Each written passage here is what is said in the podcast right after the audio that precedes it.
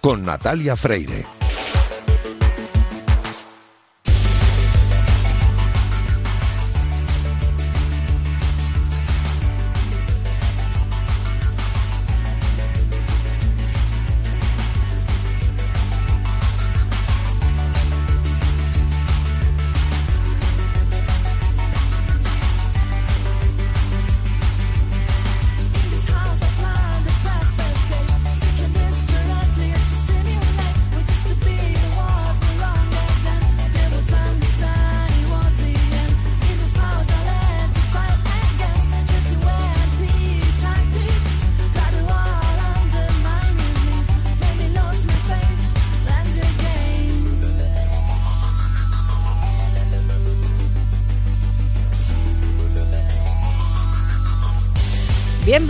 A El Último Runner, el programa de radio en el que el atletismo es el protagonista. Os recuerdo el correo electrónico del programa, elultimorunner.gmail.com. Os recuerdo la cuenta de Twitter, arroba elultimorunner. Y también os recuerdo que disponéis de un podcast en todas las plataformas de audio por si queréis volver a escuchar el programa y tomar nota de todo lo que os contemos en los próximos minutos. A los mandos técnicos me acompaña Raquel Valero, que ya está haciendo que todo suene a la perfección.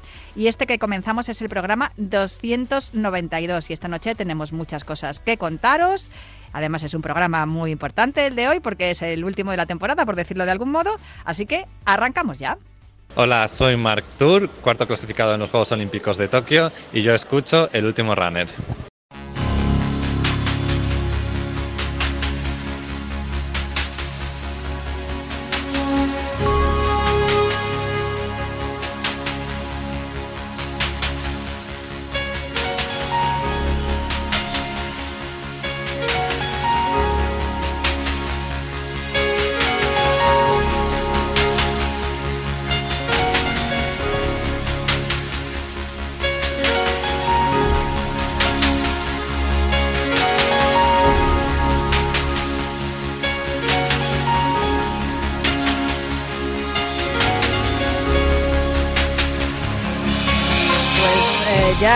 Está sonando esta sintonía de Vangelis que puso la banda sonora a una película oscarizada, Carros de Fuego, y que además es la música que siempre nos anuncia que al otro lado del teléfono está nuestro entrenador particular, Frank Beneito. Muy buenas, Frank, ¿cómo estás? Muy buenas, Natalia, muy bien, como siempre. Aquí muy motivado para estar con, contigo y con nuestros runners que, que sabemos que, que, nos siguen y que, y que nos preguntan para saber muchas cosas. Desde luego que nos siguen, ya te lo digo yo, por las descargas del podcast, cada vez que aparecéis Dani o tú, eh, oye, suben las descargas un montón porque les interesa muchísimo lo que nos contáis y a mí también, que yo también soy corredora o en eso estoy o eso intento, eso pretendo recuperar también. Y, y hay algo que yo me acuerdo cuando empecé a entrenar contigo, que por cierto, Frank, arroba fbrconcept.com, frank arroba fbrconcept.com. Ahí podéis contactar con Frank si queréis que os entrene y, y o si tenéis cualquier duda de lo que hablemos a continuación. Pero como Así yo estaba diciendo, cuando empecé a entrenar contigo y me dijiste lo de las series, dije yo, ay, series. no me gustan nada las series. Pero confieso que lo que sí que me gustan eh, son los resultados que se obtienen claro. haciendo series porque claro. son un poco rollo, porque tienes que ir todo el rato mirando el crono, tienes que ir pendiente del el minutaje. Eh, de los metros que haces, hay que registrarlo para luego mandártelo, para que veas lo claro. que he hecho, qué tiempos he hecho, Eso cómo los he hecho. También es verdad que tú muchas veces me dices lo del trote suave y a mí se me va un poquito la mano. Con el trote suave y voy un poquito más alegre de lo que debería. Y y lo que sí que tengo clarísimo es que llegado el momento de hacer un rodaje de, digamos, de, de prueba para ver cómo me va a ir en la competición, oye, que se nota que he hecho series, porque parece claro. que voy mejor. Sí, así es, Natalia. A ver, eh, está claro de que si no buscamos ningún rendimiento deportivo en las carreras ni nada, eh, pues las series igual no tienen mucho sentido o tienen menos sentido, ¿no? Porque simplemente salimos a rodar, trabajo aeróbico, eh, despejamos la mente, nos encontramos bien, trabajamos el tono muscular y genial, y eso lo podemos hacer toda la vida sin ningún problema. Pero evidentemente eh, sí que es verdad que mejoramos al principio, sobre todo la gente que no ha corrido nunca, enseguida mejora, cada vez es más resistente, antes primero aguanta un kilómetro, luego un kilómetro y medio, dos, diez, quince y eso le sube la autoestima, ¿no? Pero luego lo que es mejorar el rendimiento de correr más rápido, como no eduques a tus fibras musculares a que corran más rápido, a que no las entrenes, pues muy difícilmente cuando tú quieras ir a competir para ver si mejoras, pues posiblemente no, no mejores, no mejores en resultados. Para eso están esas series, ¿no? Es para las series más que nada lo que consiste es fraccionar una distancia en fracciones para hacerlas más rápidas. ¿Vale? No es lo mismo rodar 10 kilómetros que si yo fracciono esos 10 kilómetros en tramos de 500 metros, pues con descansitos entre ellos, evidentemente lo voy a poder, los, a poder hacer más rápidos. Y ese cambio, esa variedad de intensidad me va a permitir con el tiempo, repitiendo varias, varias sesiones así a lo largo de, la semana, de las semanas, pues que haya una mejora. El problema está muchas veces, que, eso es lo que veo en, en multitud de ocasiones con atletas que vienen y me preguntan para, para que les ayude y les entrene, es de que, uy, es que las series son muy duras, son muy fuertes. Y claro, es que si te pasas la intensidad o en el número, al final las aborreces, porque claro, eh, hay que entender de que la serie vas a ir más rápido que rodar. Pero si pones las cargas que te corresponden a ti de manera individual, sí que es verdad que te van a exigir un esfuerzo, pero que lo vas a poder hacer bien. Entonces, hay que tener en cuenta también de que mm, no hay que entrenar una cantidad de, series muy alta porque eso también nos puede producir el sobreentrenamiento, ¿vale? Entonces hay que, hay que, hay, como, hemos hablado siempre, Natalia, menos es más, ¿no? Y con esa premisa, a mí lo que me gusta es, por ejemplo, que lo hago muchas veces o al menos una vez al año eh, a los atletas, y de hecho, mira, pronto lo van a hacer los, los que entreno, es hacer un test después de un calentamiento consistente en hacer, lo programo cada año de diferentes cantidades, de diferentes series, diferentes ritmos, ¿vale? Diferentes distancias. Por ejemplo, vas a hacer series por ejemplo, tú Natalia, ¿vale? Tú llevas ya, después de tu operación o lo que sea, ya llevas cuatro meses entrenando, rodando, ya podremos empezar a hacer series. Y yo te digo, Natalia, quiero que un día hagas un calentamiento y vas a hacer tantas series de mil a cinco minutos como puedas pero a 5 minutos, ni a 4.40 ni a 5.10. A 5 minutos recuperando 4 minutos. Tal como, estoy, tal como estoy ahora mismo, ya te digo que hago dos. Claro, claro. Pero eso ya te lo diría yo en el momento que te veas más o menos bien, ¿sabes? Sí, sí. Entonces, tú imagínate que cuando ya estás bien capacitada para hacer series y yo te programo eso, hacer la máxima cantidad de series de 1000 a cinco minutos, recuperando cuatro minutos, y en el momento que veas que ya no te sale, paras. Y tú imagínate que haces ocho, ¿vale? Pues tú estás ya en muy buena forma y es capaz de hacer ocho. Intentas hacer la novena, cuando llevas 400 metros, uy, no me sale, no me sale, estoy reventada, paro. Vale. Ya tenemos un, un, cuantificado ese test. Eres capaz, Natalia Freire es capaz de hacer ocho series de mil a cinco minutos recuperando cuatro. Vale, eso es el máximo. Y eso no lo vamos a repetir más entrenando, porque eso era un test, era como si hubiera sido una competición. Te, te he pedido que te esfuerces al máximo en ese test. Vale.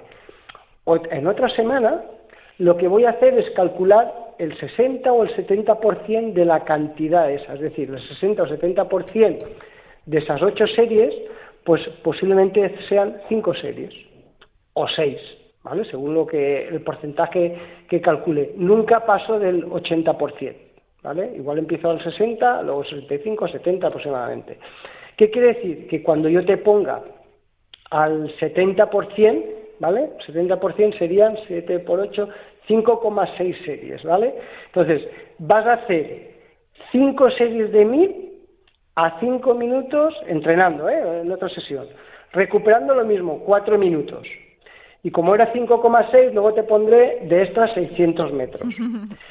Tú piensas que el día que hiciste al máximo, cuando te pedí, hiciste 8. Sí.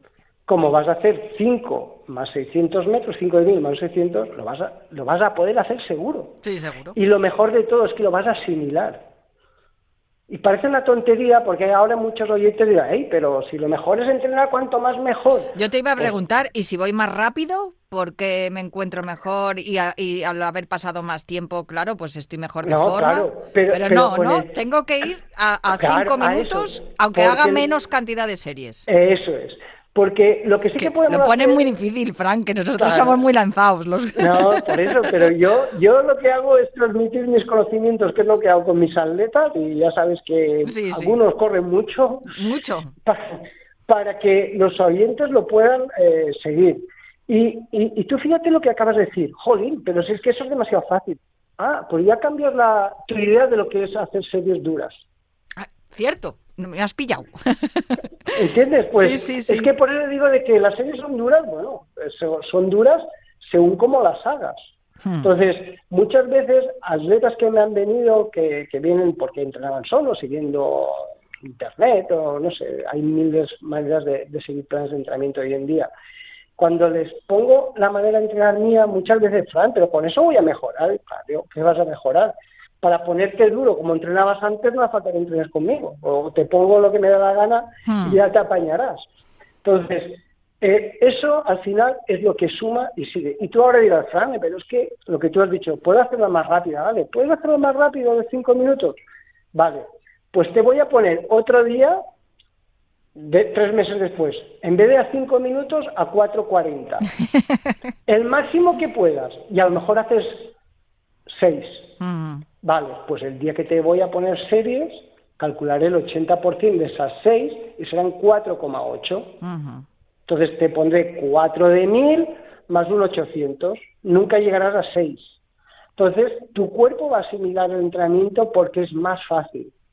Y al final, el éxito del atleta es que asimile cada sesión de entrenamiento. La suma de cada una hace que haya mejora porque hay una buena supercompensación de la, del trabajo realizado, de la intensidad, y al final el éxito del atleta es así.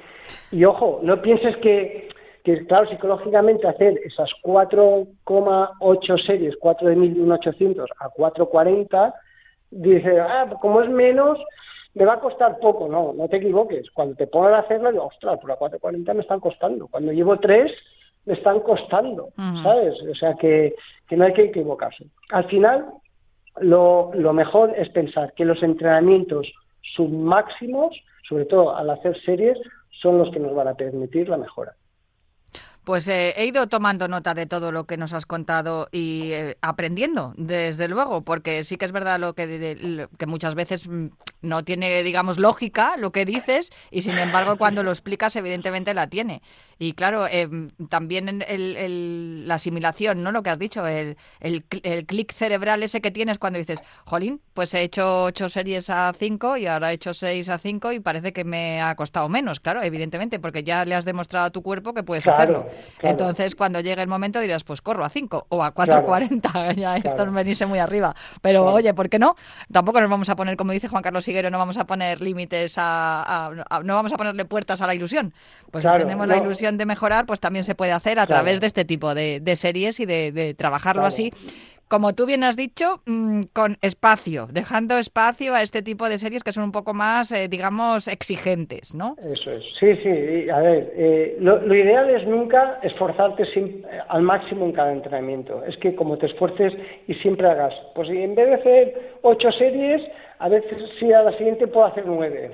Bah, Es que te sí, estás yo no, no, yo ya te digo yo que yo soy de ese tipo de sobradas, o sea, de yo sí, buah, ese ves que voy como un tiro, pues venga, sigo. Y es verdad que mm, cuando he seguido tus consejos y, y he entrenado bien, pues me ha pasado llegar al día de la competición, terminar con un buen tiempo haciendo marca personal y decir, me corría otros 10 kilómetros ahora mismo tranquilamente, porque acabas bien, no Claro. acabas ni tirado por el suelo reventado ni nada, acabas que el cuerpo ha asimilado todo ese trabajo que tú has ido haciendo durante los meses previos o las semanas previas a la competición, siguiendo los buenos consejos de Frank Benito, evidentemente. Pues muchísimas gracias a ti, Frank. No, dime, A dime, no sé si tienes No, que decir no, algo más. simplemente, a ver, porque hay también, eh, y tú lo sabes, Natalia, hay eh, entrenamientos, sobre todo los cortos, de ver eh, atletas que acaban por los suelos, Mm. agonizando, y además piensan de que si acaban agonizando el entrenamiento es bueno. No. Yo siempre digo que si agonizas es porque tu cuerpo lo está rechazando. Sí, claro, es bueno. que eh, tiene que ser al revés, justo, acabar eh, con una sonrisa y decir, pues he acabado de maravilla, Claro. pues qué bien. Hombre, a lo mejor no acabas con una sonrisa, porque acabas en una serie, acabas esforzado, pero yo no he visto nunca ninguno de mis atletas acabar una serie y caer en el suelo. Vale. Nunca. Pues Y eh, eso para mí es un buen síntoma. El entrenamiento es entrenamiento, tiene que ser además productivo y para eso estáis los profesionales, para guiarnos en, en cada uno de ellos.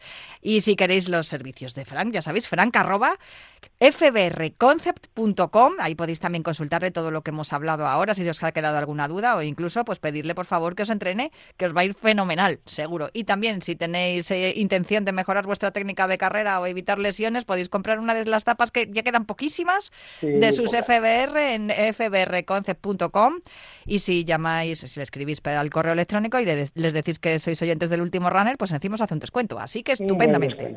Claro que sí. Pues muchísimas gracias, Frank. Un abrazo muy fuerte y que vaya muy bien. A ti, como siempre, Natalia. Hasta el próximo día. Hola, soy Javi Guerra y escucho el último runner.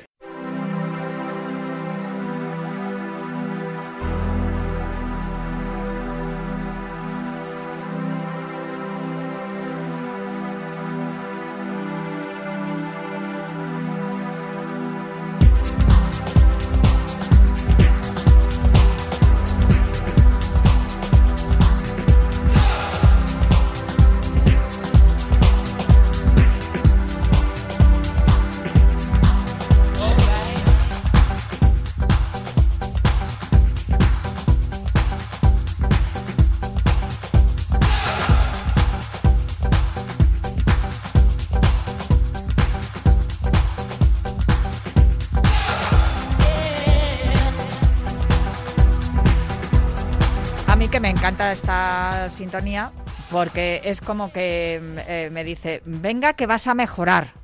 Que Vas a ir a ver a Dani y vas a mejorar. Porque claro, es la sintonía de, de Moby, que se llama Go, la canción, y es la sintonía de Dani Porro desde ya, desde 2016 que empezamos con esta aventura, Dani, ¿eh? mía, qué guay, muy buenas, Que Natalia. estamos, eh, eso, muy buenas, ¿qué tal? Estamos, fíjate, han pasado seis temporadas ya.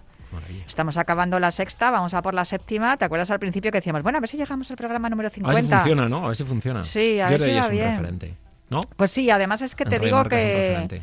Sé que mm, los oyentes del último runner aprecian especialmente los días en los que aparecéis Frank y tú, porque claro, les encanta escuchar la actualidad del atletismo, les Bueno, encanta conocer historias de superación y les encanta todo Sí, eso, pero claro. muchos de los que nos escuchan, una gran mayoría son corredores y claro, aplican todo lo que nos contáis, tanto Frank como tú, a su, a su propia vida, claro, y a su propia afición, que es esto del correr, que le digo yo. De hecho, las lesiones, yo muchas veces las hablamos por lo que. O sea, yo no las hablo.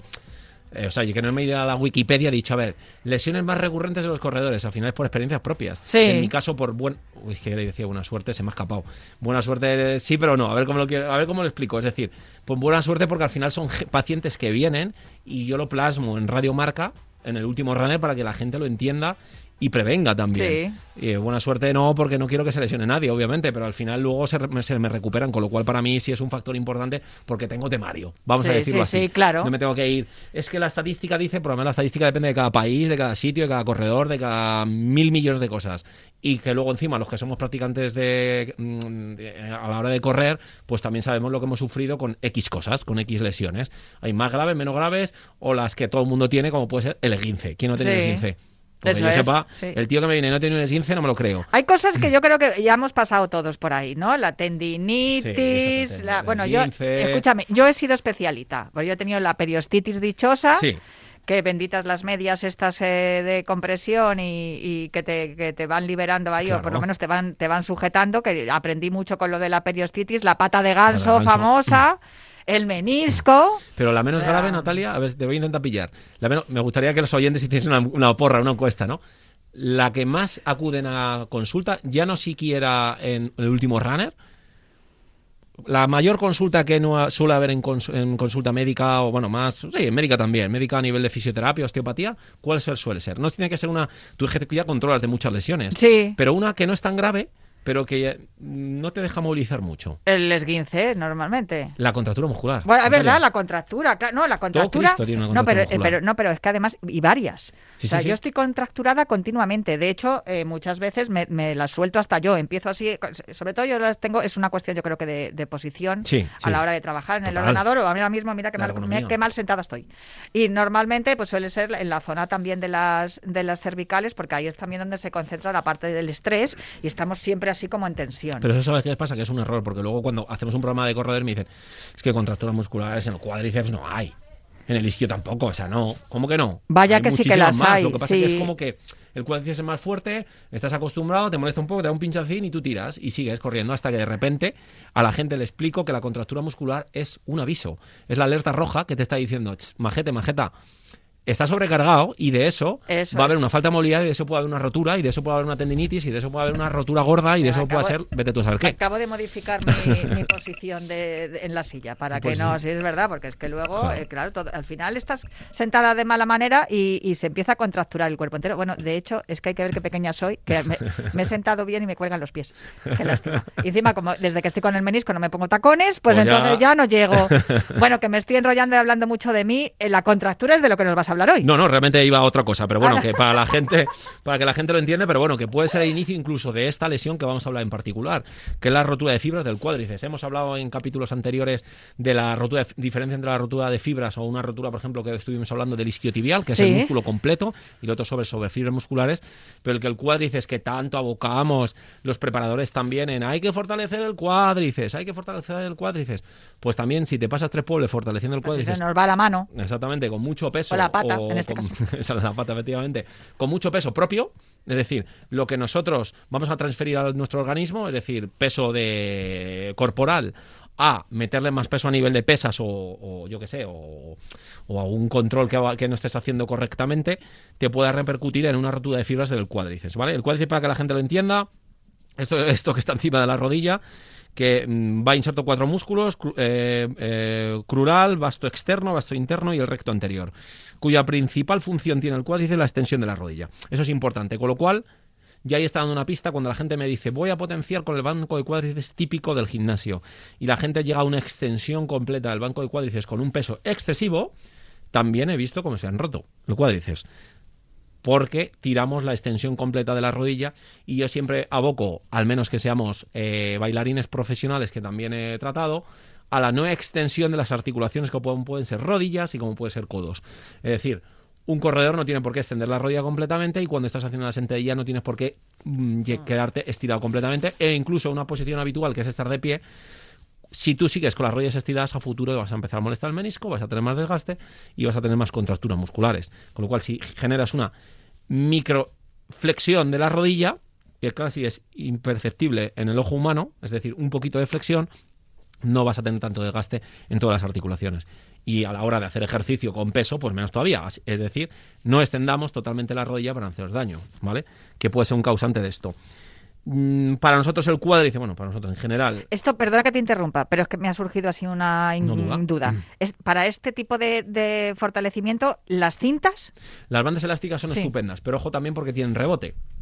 ¿vale? Es decir, a lo mejor la pesa, el banco de cuádriceps típico de gimnasio tiene una pesa y puede ir descendiendo poco a poco. La banda elástica tiene rebote y tiramos de la banda elástica y soltamos y hace un efecto muelle que tira para atrás y te puede hacer que pince el menisco. O sea que si usamos la banda, eh, eso es. Y si tenemos lesión, cuando readaptamos, reeducamos o volvemos a la calma... Eso ya me lo aprendió también. Sí, cuando redactamos a una nueva lesión, yo siempre me recomiendo que trabajar, para por ejemplo, para este tipo de roturas, cuando volvemos después de la rotura, con bandas elásticas lo menos, eh, eh, menos fuerte posible.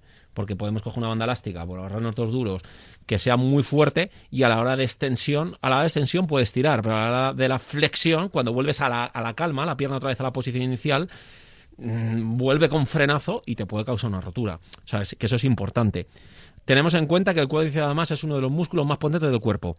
Ya los enumeramos una vez aquí, o no sé si fue en el Cuídate. Aquí, aquí, aquí. Sí, me acuerdo yo de ese ranking. Lengua, mandíbula. Sí, es que es muy sorprendente, cuádriceps, en sí, este sí, orden. Y la gente dice, ¡guau! La lengua. Sí, sí. Pues sí, es de los más potentes, con lo cual hay que tener cierto cuidado porque es muy potente y creemos que es tan potente a que puede aguantar prácticamente todo. Las causas normalmente del que haya roturas en el cuádriceps suelen ser mala circulación sanguínea, es decir, que no hemos acudido, como tú abocas muchas veces también en el programa, Natalia, de acudir al fisio de vez en cuando a hacer una descarga de piernas previa competición o como medida de, eh, de descarga simplemente para que no te lesiones en competición o en tus series o en tus entrenos. Eso es importantísimo. A ver, cada dos meses hay que ir. Cada dos meses, así como poco. si puedes ir más, más, más. Sí. Pero mínimo cada dos meses hay que ir a descargar. Sí, porque además, total. y más, eh, sí, fíjate, lo que decimos también muchas veces es que el espejo son los atletas profesionales. Los atletas profesionales van una vez a la semana. Nosotros, que somos populares, debemos de ir mínimo una vez, dos veces al mes, si es posible una al mes, mejor. Eso es, eso es. Entonces, eso es importante. Otro factor, otros dos factores muy importantes, yo creo que para que no se produzca la rotura, es el mal calentamiento que hace la gente, Mm. que no hay calentamiento. Es que cada vez lo veo más deporte, voy a hacer, no voy a decir otro que lo veo habitualmente. Sí, bueno, sí lo digo, ¿no? Porque no voy a Sí, decir. Que es el pádel, por ejemplo. En el pádel no calienta nadie. Y calentar no significa pasar la pelotita por la red. Es decir, como ya sabes, hay muchos corredores que practican dos tipos de deporte. Este suele ser uno habitual, que hacen, eh, corren y luego juegan al pádel. No hay calentamiento previo. En la carrera yo siempre digo lo mismo. ¿Por qué no andas deprisa?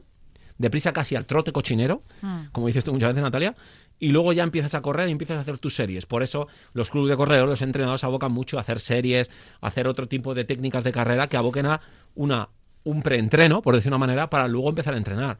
Yo precaliento mucho haciendo cacos y previo al salir de mi casa, con un isométrico pegado en la pared. Con un isométrico, para que todos los oyentes lo entiendan, es pegado el culo en la pared como si estuviese en una posición de silla, sin silla, ¿vale? Donde voy a hacer que el cuádriceps empiece a potenciarse y esté caliente. Y luego ya puedo empezar a correr, porque si corres en frío, las carreras en ese aspecto, como ha estado muy. cada vez están más. Cada vez hay más gente, como es lógico, y más después de una pandemia, tenemos muchas ganas, no hay casi calentamiento.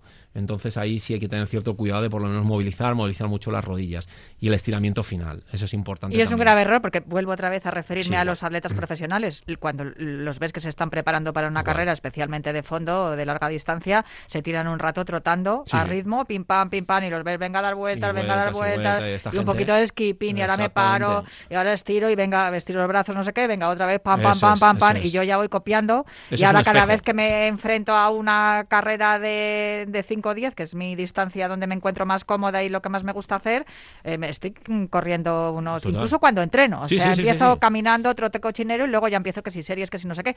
Pero siempre calentamiento. Pero somos un espejo al final, Natalia. Si claro, ellos lo debe- hacen, ¿por qué lo debemos de serlo y no lo hacemos. Es No, verdad no, que llega no lo mucha hacemos. gente y vamos, se toma la cerveza y dice, venga a correr. No. Sí, sí, sí. Tampoco. Además, fíjate que hay estudios La cerveza después, para hidratar. Con lo que voy a decir no significa que las que hagan menos kilómetros no lo puedan hacer, pero tenemos estudios que hablan de que eh, los corredores que hacen más de 5 kilómetros en entrenos se suelen romper mucho más, ¿vale? Es decir, el tiempo al final de carga y de peso sobre el terreno es mucho mayor que una persona porque estás más tiempo eh, pisando, con lo cual tienes más probabilidad de que te vayas a romper. Y luego si está caliente la fibra, tiene, eh, está más elástica, ¿no? Porque eh, o sea, es, es una cuestión de lógica. Lógica. Entonces tiene menos tendencia a romperse. Si Cuando tú está coges una fría, goma y haces esto, eso es. se calienta la goma. Es que tú tocas la goma y se calienta Claro. la goma, con lo cual el músculo se está calentando y está ofreciendo menor, más resistencia a la hora de que pueda pasar algo. También nos suele pasar que suele ser por fatiga muscular. Hay, hay gente que viene, como no se tratan las piernas, de vez en cuando, aunque no te pase nada o vas simplemente a prevenir, y hay fatiga muscular. Y te acabas rompiendo al final. Y acaba apareciendo una rotura fibrilar. ¿Vale? Entonces eso es importante. Tener en consideración también que hay como dos niveles que es el grado 1, ¿vale? Que sería la parte más leve, o el grado 2, que es la parte más mo- moderada, por decir una manera, y el grado más grave, que es el grado 1, que ya es una rotura prácticamente de todo el músculo cuádriceps, ¿vale? Pero para que los oyentes lo entiendan, es como una heridita, ¿vale? Y esa heridita puede ser de estos centímetros, de estos centímetros, de estos centímetros, hay desde un centímetro hasta 8 centímetros. Normalmente se produce más, en los corredores se produce mucho, en los futbolistas muchísimo y en la gente que hace artes marciales también bastante por los por, lo, por, por la extensión obviamente también del cuádriceps y ahora me dirás entonces cuánto tiempo de recuperación tenemos sobre una rotura de fibras Ojo, esto es algo más o menos estadístico. Depende mucho de la contextura física de la persona, de cómo se trata la lesión, si ha venido a prevenirse antes, cómo tratemos la lesión o si ha tenido anteriormente alguna rotura de fibras que no se ha curado bien. En el grado 1, que sería más grave, de 8 a 10 días aproximadamente de recuperación. En el grado 2, de 2 a 3 semanas. Y en el grado 3, un mes aproximadamente. Entonces, hay que tener cierto cuidado a la hora de eh, cómo vamos a manejar esos tiempos, porque los acortamos porque sí, sin saberlo. No podemos saber si tenemos una rotura de cuádriceps si no hemos hecho una ecografía. Nosotros lo sabemos porque hay una especie de salto. pero tenemos que tener cierto cuidado y no meter el dedo en exceso. Porque, entonces lo puedes romper más. Efectivamente, Sí. entonces aquí también... Eh, qué buena alumna soy. Exactamente. Aquí tenemos que acudir cuando puede pasar esto a la famosa terminología anglosajona de RICE o RICE, que son las siglas en inglés de reposo, hielo, compresión Sí. y elevación. Como prevención, como vasodilatación y que se genere sangre a la zona para que no haya una rotura mucho más grande y más amplia. Y luego, pues, eh, entrenamientos preventivos. eh, cuando ya está cerrada totalmente la herida, hacer mucho trabajo isométrico para no hacer extensiones excesivas con mucho peso. Eh, la piscina, como siempre, hay incluso de esto hemos hablado poco aquí, porque hay varias teorías que hablan que no se sabe si eso es bueno o no es bueno, pero la electroestimulación como medida de prevención nos puede ayudar. Y eh, los ultrasonidos a veces también nos viene bien. Y bueno, eh, tener cierto cuidado y trabajar otra musculatura periférica para pues estar fuertes también ahí en el cuádriceps y que luego a la hora del impacto no haya tanto tanta vibración que nos provoque otra rotura en el cuádriceps. Y por favor, importante en el cuádriceps, hasta que no esté claro que se haya cerrado la herida, ni tocar siquiera. O sea, el terapeuta, yo cuando vienen con una lesión del cuádriceps, no toco, toco la zona alrededor, pero no toco la herida. Ahí lo único que genero es calor, vasodilatación, para que se vaya cerrando lo antes posible. Tanto en el cuádriceps, en el isquio, en el gemelo, cuando hay una rotura, o en el aductor, cuidadito con meter el dedo de más, que puedes liar una muy gorda. O sea, más gorda es, sí, efectivamente, que sea más grande. Que se rompa más. Pues ha quedado clarísimo, Dani Porro. Info arroba atrio3.com por si os queda alguna duda, por si queréis consultarles, si tenéis algún eh, algo parecido de lo que- a lo que acabamos de hablar, por si queréis saber algo más o queréis ir a visitarle a su clínica y que os deje como nuevos en kilómetro cero, os deja para volver a correr. Muchísimas gracias, Muchas gracias, Dani. Natalia, como vosotros. Un abrazo. Hola, soy Patricia, soy corredora popular y escucho El Último Runner.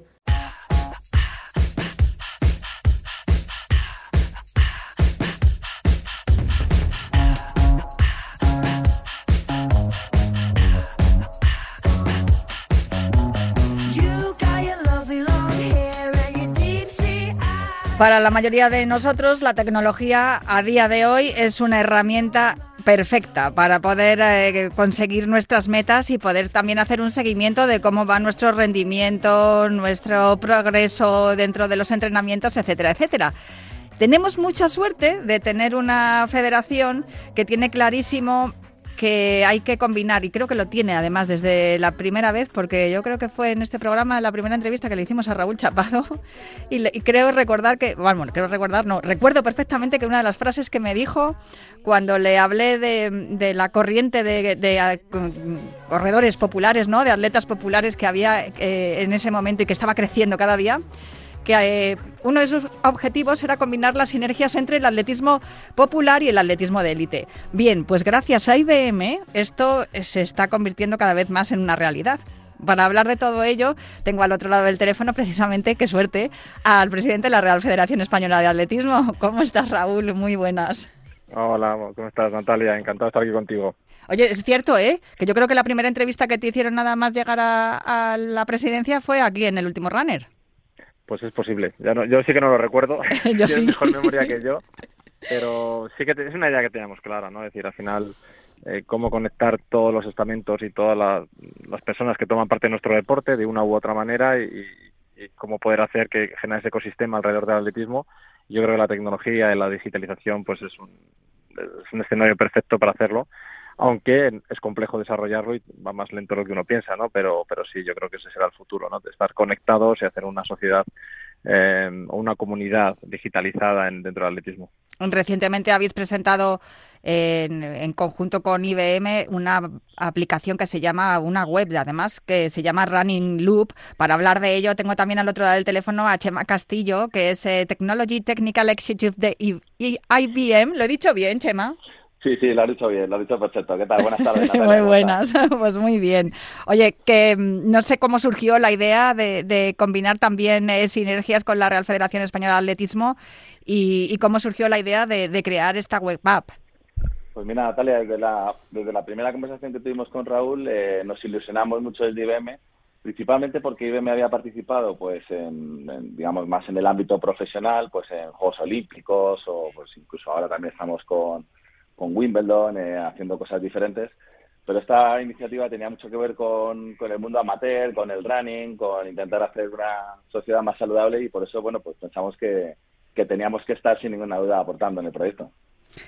Una de las cosas eh, importantes o que solemos valorar aquí en el último runner es precisamente esa relación que tiene el atletismo popular con el atletismo profesional en las eh, carreras eh, populares, en maratones, en la San Silvestre Vallecana, en un montón de, carreras que, en las que participan masivamente los corredores populares. Siempre encontramos algunos atletas de élite que son los primeros, claro, son los primeros en tomar la salida y suelen ser los primeros en llegar también a la meta. Pero para los populares es importante tener esos referentes cerquita y poder cruzarte ¿no? en, las calles de, cualquier ciudad con un atleta que luego has visto en los Juegos Olímpicos, en Mundial o Europeo, y decir, bueno, pues voy a hacer la misma distancia que va a hacer este o esta atleta.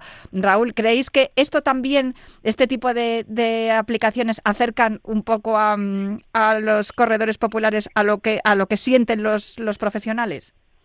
En este caso concreto va más, más vinculado a generar una experiencia única eh, para el corredor popular, ¿no? Y, bueno, poco a poco generar ese ecosistema, como te decía, que no solo le va a dar una serie de resultados o va a poder compararse con sus grupos de edad o va a poder conocer las carreras que vienen en el futuro, inscribirse en ellas o qué ofrece cada carrera o tener en, su mano, una sola mano, todos los registros de las carreras oficiales que ha corrido, va mucho más allá porque creo que lo que estamos haciendo es crear la línea de salida para, para, un, para escalar esto a un nivel de, creo que tiene una potencialidad para poder generar esa verdadera comunidad donde se den consejos o entre ellos tengan esos grupos de, pues, de amistad y puedan compartir sus resultados, sus experiencias en cada carrera y puedan comentarlo y luego unir también mucho más lo que es el organizador con el corredor. ¿no? Yo creo que esta, esta no es una aplicación exclusivamente para, para el corredor, también es para potenciar al organizador y hemos trabajado con los organizadores desde el primer momento y, bueno, y también con los corredores populares, porque lo que queremos es eso, ¿no? Que el corredor popular sea parte de, del atletismo, no solo practicándolo, sino también consumiéndolo,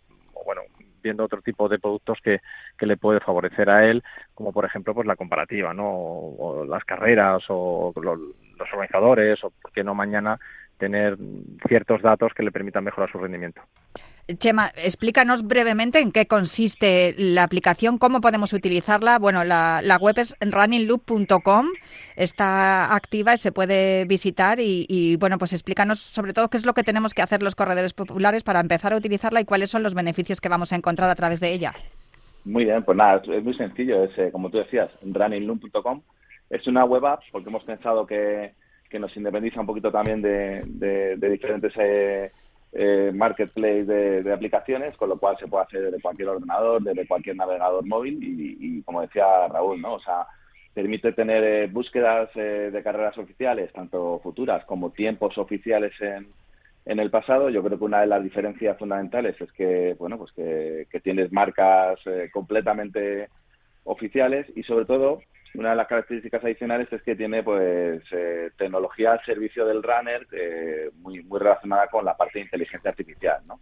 Como hemos combinado pues servicios de nuestra nube pública de IBM que, tienen que ver, por ejemplo, con el tiempo, con un servicio que se llama Weather Company, que lo que te permite es tener las predicciones futuras de humedad, de temperatura, combinarlo con tus tiempos, cómo puedes compararlo con, con otros corredores de tu mismo género y bueno, pues yo creo que al final eh, este tipo de soluciones analíticas pues están permitiendo que, incluso pues eh, como decíamos ¿no? que se pueda predecir incluso o, intento de predecir los tiempos que puedes que puedes tener en, en carreras futuras no es un poco parte de la idea lo de la meteorología me parece maravilloso porque además no sé si sabéis que desde el principio del inicio de la carrera del último runner, allá por septiembre de 2016, contamos con un meteorólogo en el programa porque es fundamental saber qué tiempo va a hacer porque no se corre igual que con, con 40 grados y que, que a 12 grados ni se corre igual con viento en contra ni se corre igual lloviendo.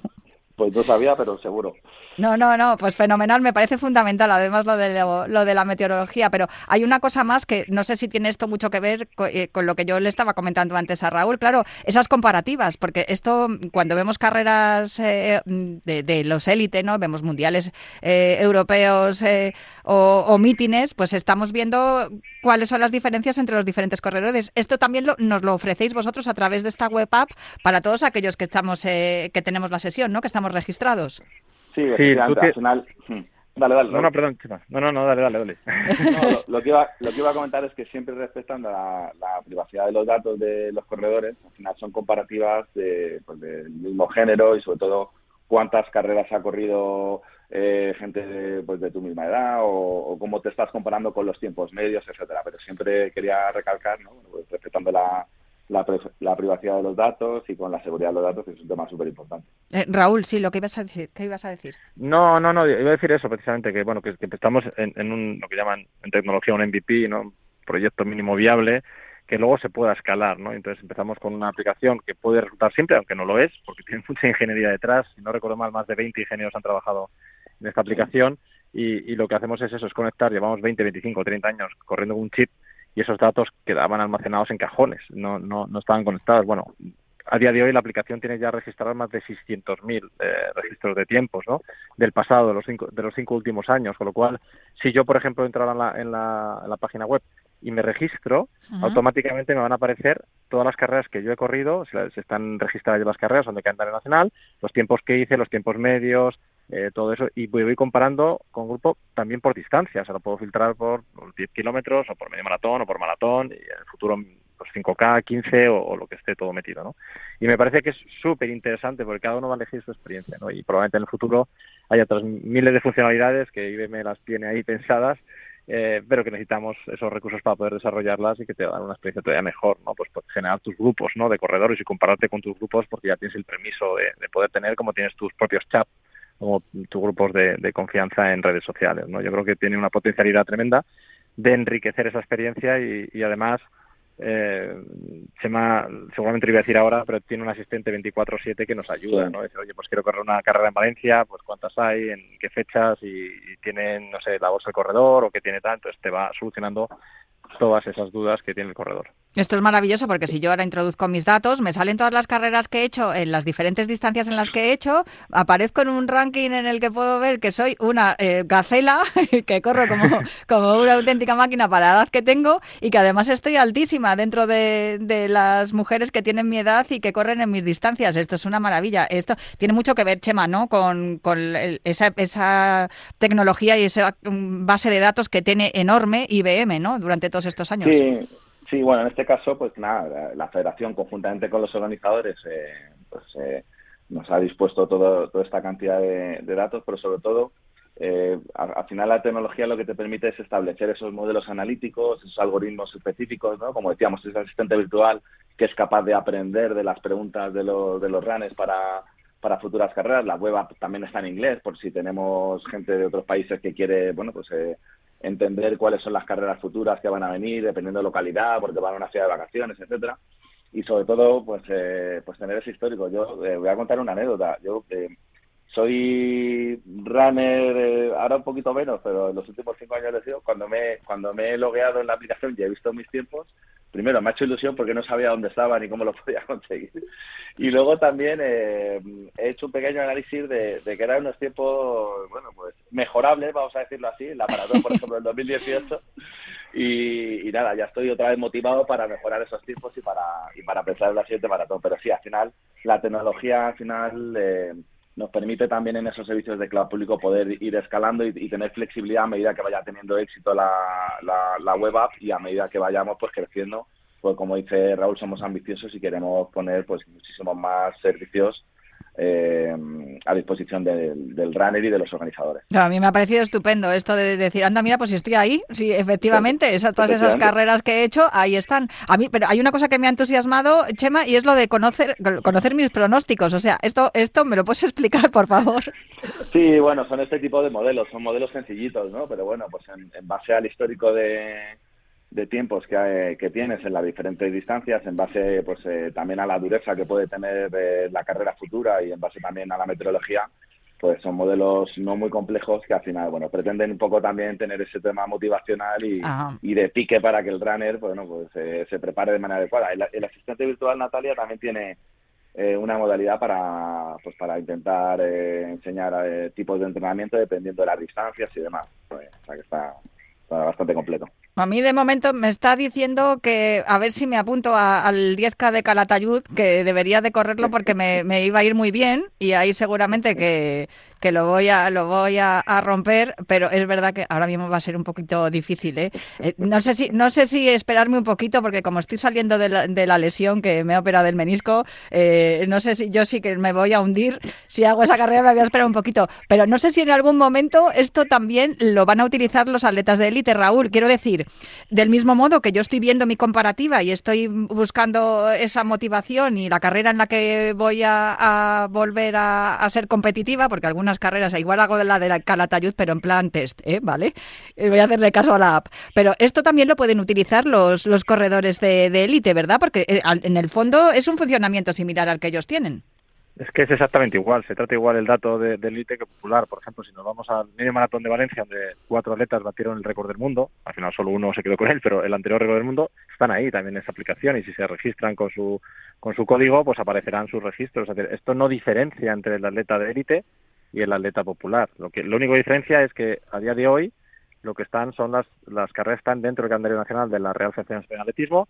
Mañana queremos ir, mañana o pasado, queremos ir a las que están en las, en las federaciones autonómicas, ir creciendo y, ¿por qué no?, en un momento dado abrir el abanico a carreras internacionales. Imagínate que pudiésemos tener los resultados del maratón de, de- de Nueva York o de Boston o de Londres, todos ahí, todos los corredores generan una comunidad, un hub del running eh, donde puedas ver todas las organizaciones, donde puedas ver eh, tus resultados o las carreras que puedes llegar a correr, ¿no? Pero no, no hay ninguna circunstancia que diferencie entre el atleta de élite y el, y, el, runner popular. Son todos runners para nosotros. Es que esto es lo que a mí me parece maravilloso, porque si hay un deporte que, que permite esto, precisamente es el atletismo. Es un deporte en el que te puedes sentir y, puedes compartir también zancadas con, con aquellos que, que consideras tus ídolos. Eh, Chema, yo no sé, eh, ¿lo tenéis ya en marcha? ¿Cómo está siendo la acogida? Bien, bien, bien, pues muy bien. La verdad que hay pues eh, mucha gente que se está logueando, viendo sus tiempos y sobre todo también destacar, Natalia, que, la federación y los organizadores lo han puesto muy fácil, ¿no? Nosotros uti- utilizamos una metodología en IBM que se llama Garas, con un grupo de ingenieros, que se llama, como decía Raúl, en, en un momento hemos estado más de 20 ingenieros trabajando en, en, esta, en esta web app y, y hemos trabajado pues en modalidad startup, entendiendo las necesidades de los runners, de los organizadores, eh, muy ágil y, y este MVP, que no es eh, Most Value Player, ¿no? que se dice en inglés es mínimo eh, producto viable, pues a- lo, hemos logrado sacar en prácticamente en semanas, en muy poquito a semanas, en dos o tres meses y, nada, pues eh, cualquiera se puede loguear, entrar en la aplicación, eh, ver sus tiempos pasados de las más de 150 carreras y 600.000 registros que tenemos y nada, ilusionados para, para crecer ¿no? en, en el futuro. También mencionar que ha participado parte de nuestro ecosistema con Abertec y con Barrabés, que son, digamos, nuestro brazo armado para ejecutar proyectos conjuntamente con la federación y tremendamente ilusionados de hacerla crecer y con muy buena acogida por el momento. Una pregunta, ¿todas las carreras que aparecen en, en el listado son todas carreras que son oficiales, ¿no? Que todos los tiempos que hagamos en esas carreras que nos inscribamos son homologables. Sí, porque son carreras que están en el calendario nacional. eh, el circuito tiene que haber sido homologado y además revisado esa homologación días eh, previos, incluso en algún caso, como, como pasó en Valencia, si se hace un récord del mundo, tiene que ser homologado después, porque si lo pide por Atletis.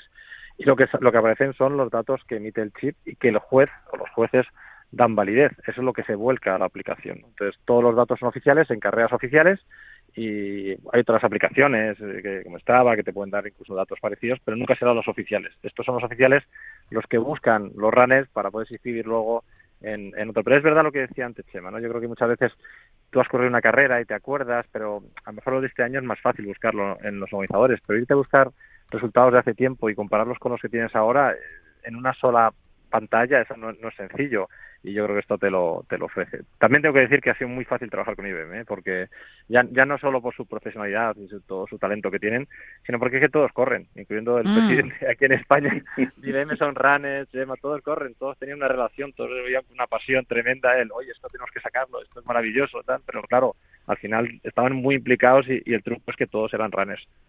Y eso es importantísimo, porque además es que conocen cuáles son nuestras necesidades, cuáles son la- las cosas que nos apetece saber y conocer. A mí, desde luego, eso me encanta, porque muchas veces veo la posición en la que he llegado en carrera y digo, va, pues soy una manta, vaya tortuga, pero luego cuando veo, veo aquí la clasificación por edad y por género, digo, ah, pues oye, estoy fenomenal, tampoco estaba tan mal. A mí, de verdad, ¿eh? felicidades, porque me parece una aplicación que era necesaria, sobre todo porque es que eh, alucino con que están ahí todos mis datos. De todos modos, también te da un poco de miedito, ¿eh? porque dices, madre conocen todo de mí. Pero eh, para eso sirve también la tecnología, ¿no? Para, para poder luego comparar y, ver estas cosas que, que- luego nos resultan interesantes, ¿no? Cuando las descubrimos, Chema. Sí, al final es poner la tecnología al servicio del runner, ¿no? De tener una experiencia mejor, de fomentar el, pues eh, al final eh, hábitos saludables y correr más carreras y esto se trata, pues eso, de como decía Raúl, de establecer ese espíritu de, comunidad y de ecosistema alrededor de- del running y del running amateur que, que es un, un, digamos, un propósito fantástico. Yo os voy a decir una cosa, a mí ya me ha picado esto, o sea que no, no os digo más, y yo ya tengo claro que en el 10K GoFit de Vallehermoso, que es el 6 de noviembre de 2022, ahí es donde tengo que comprobar si el entrenamiento de fuerza y toda la, la readaptación de, de entrenamiento que estoy haciendo ahora ha funcionado. Iré a la de Calatayud para, en plantés y luego al, al GoFit de Vallehermoso. Así que en es- con eso me quedo. Pues de verdad, muchísimas gracias a los dos por, por acompañarme este ratito y, y hablarme de todo esto. Chema Castillo, Technology Technical Ex- Executive, bueno, Executive, Executive de IBM. A estas horas ya no sabe una ni lo que Ya, dice. Y, yo te entiendo, ¿eh? no, y escucha, ¿cómo se dice en español? Nada, pues director técnico de, Eso, de di- España, Portugal, Grecia, Israel. Algo sencillo, vamos. Jolín, y España, Portugal, Grecia, Israel, vamos, no te toca Italia de milagro, eh, Chema. Y fíjate, ya estamos pensando en, en ampliar el scope a, a otros países de, de la web. O sea, que ahí estamos. Pues me parece fenomenal, desde luego. Y, y los de IBM tienen que estar bien contentos contigo por todo lo que estás haciendo. Y Raúl Chapado, eh, presidente de la Real Federación Española de Atletismo, eso es más fácil.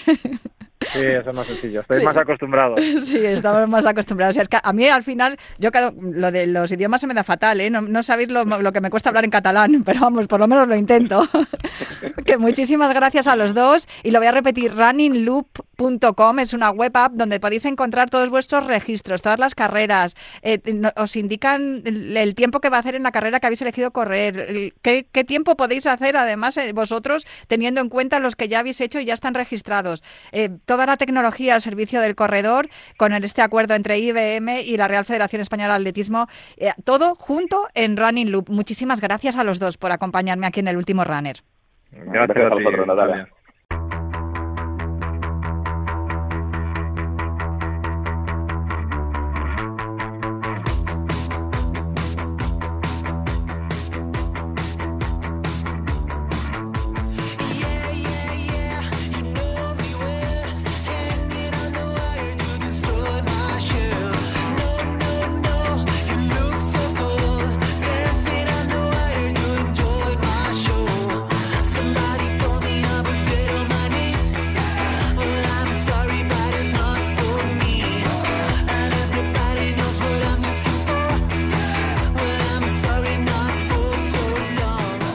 Hasta aquí esta edición de El último runner, chicos. Espero que os haya gustado muchísimo el programa.